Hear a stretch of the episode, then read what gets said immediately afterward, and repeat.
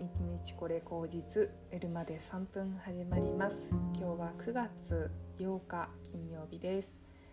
えー、雨がしとしとと降っている東京になります。台風が来ていてねなんか今日は一日あんまり外に出ない方がいいってことなんですけども私はさっきちょっとお昼近所のところにあの買い物に行ってしまいました。結構横殴りな雨なので、まあ、本当に外に出ないに越したことはないかなというふうに思います。皆様お気をつけてお過ごしください。はい私昨日ですねあの普段なかなかこう表舞台で人前で話したりとかすることってあんまないんですけどたまたま昨日はそういう機会がありましてで、まあ、自分の結構思ってることとかをあのもう本当に枠組みとかをちょっとこう超えて自分の好きなことをこう話させてもらったんですよね。でそれで結構自分の中では、まあ、結構葛藤がありましてうんそのイベントの趣旨に合ったような内容にきちんとこうフォーマットを整えるべきか、まあ、期待されていることを言うべきか、まあ、自分の思いを伝えるべきかっていうところで、まあ、結構最後まで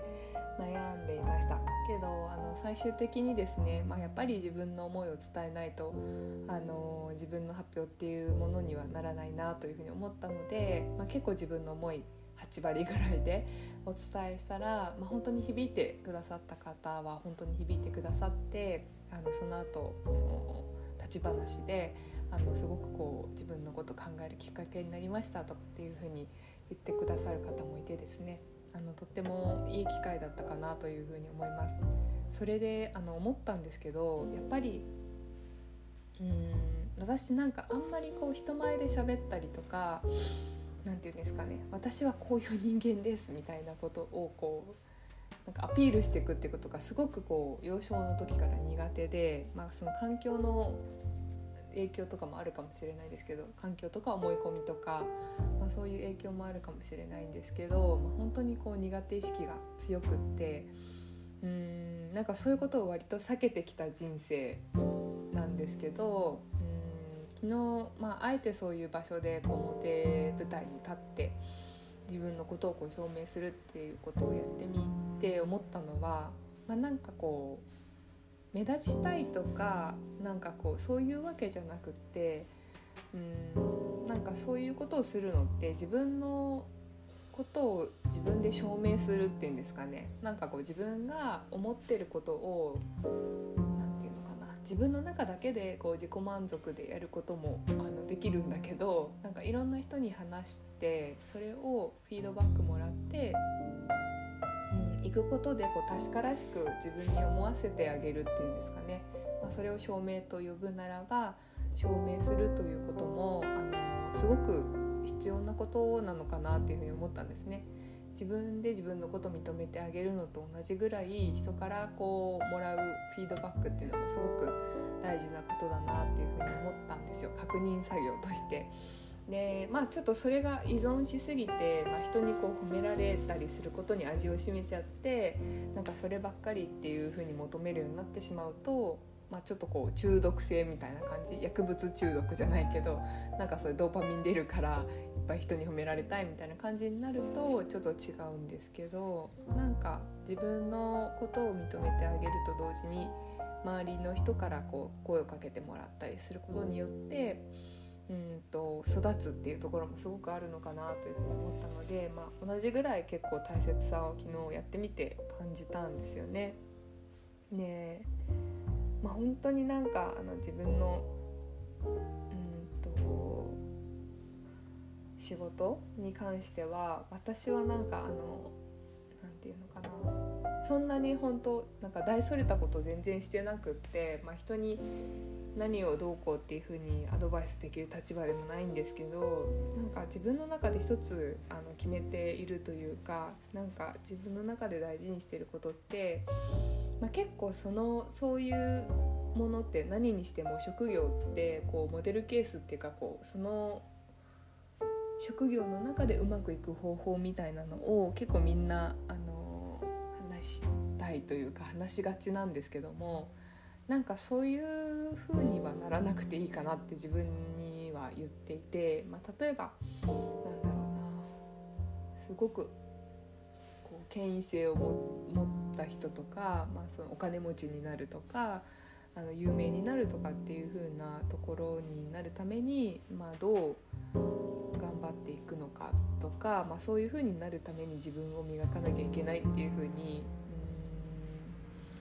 思うっていうことをちょっとある時からもうやめたんですね 私。なんかそういうのなんかあんまりやっぱり興味がないというか自分に向いてないなっていうふうに思って。もちろんそれが悪いことじゃなくてそこにすっごいモチベーションを上げてやれる人だっているし、まあ、そのためになんかこう自分を奮い立て立たせられる人もいると思うので、まあ、それを否定するわけじゃないんですけど私にとっては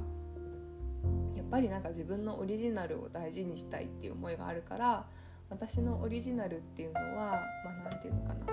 前例があんまりないというかうんなんか人のキャリアとか人の何て言うのかな成功パターンっていうのを踏襲していくっていうのはあんまりやっぱり興味がなくって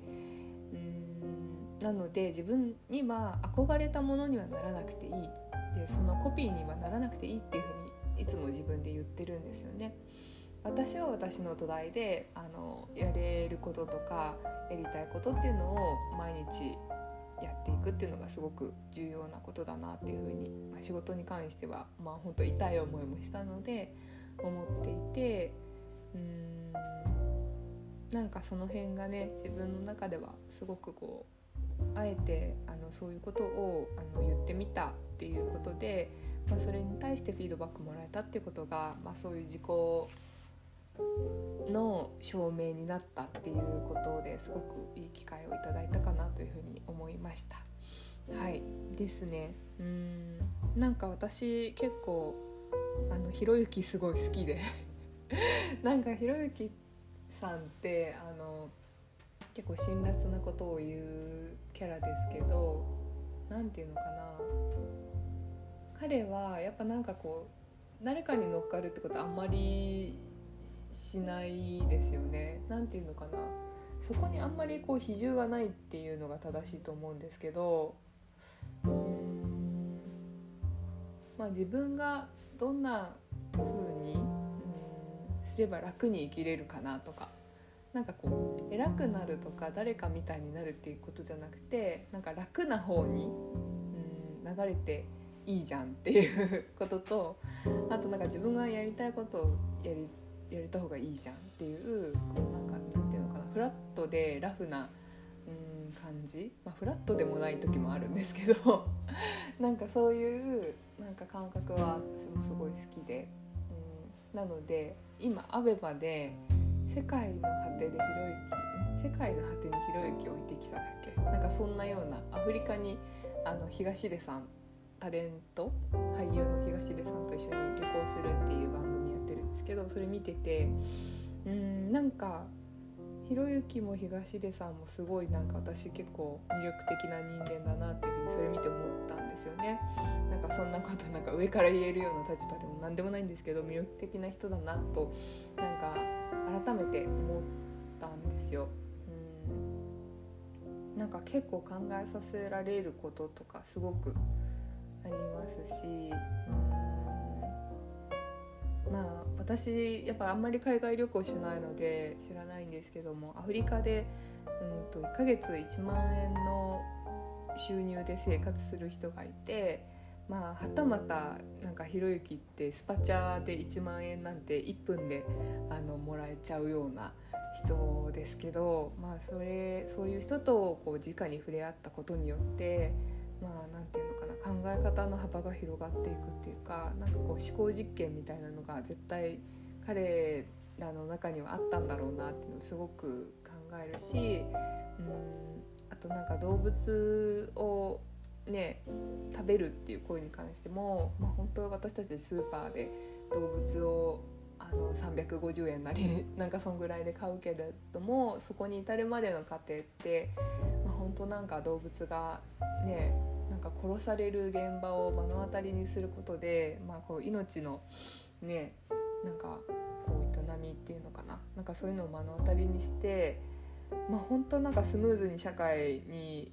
ね溶け込んで成功したように見える人たちでも当たり前のようになんかそういうことにを向き合って感じることとかっていっぱいあったんだろうなっていうふうに思ってでそれを何て言うのかな。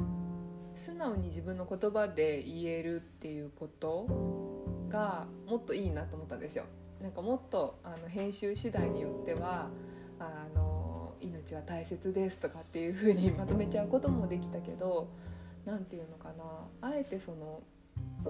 ん牛を解体する時にあの何て言うの首を切っても心臓が動いていてっていうなんかその現象をなんかグロテスクと呼ぶのか生命の神秘と呼ぶのかっていうので、まあ、東出さんは生命の神秘って言ってたんですよね。あ面白いなっていうふうに思いましてなんかうんそうだよねなんか生きているっていうことって美しいことでもあるよねっていうふうにでその生きるっていう力がこう美しさっていうのはあるよねってそれがこう死に向かうことであっても美しさってあるよねって私は思ったんですよね。だからなんかそういうこうオリジナルな観点っていうのかな。オリジナルっていうとなんかすごくこう尖っていないとみたいな印象があるけどそうじゃなくて、まあ、その時あのそのまま感じたことを言えるような自己需要っていうのかなそういう枠が彼にはあるんだなっていうのをすごい感じたしなんか私自身もなんか発表したりとかしたことによって、まあ、そういうふうに自分の枠をもっと楽に緩めていきたいっていうのかな。なんかそういうことをすごく感じた、うん、日でした。はい。というわけで、はい、皆様金曜日ですので今日はね楽しくえー、花金で過ごしたいところですが台風には気をつけてお過ごしください。ではまた。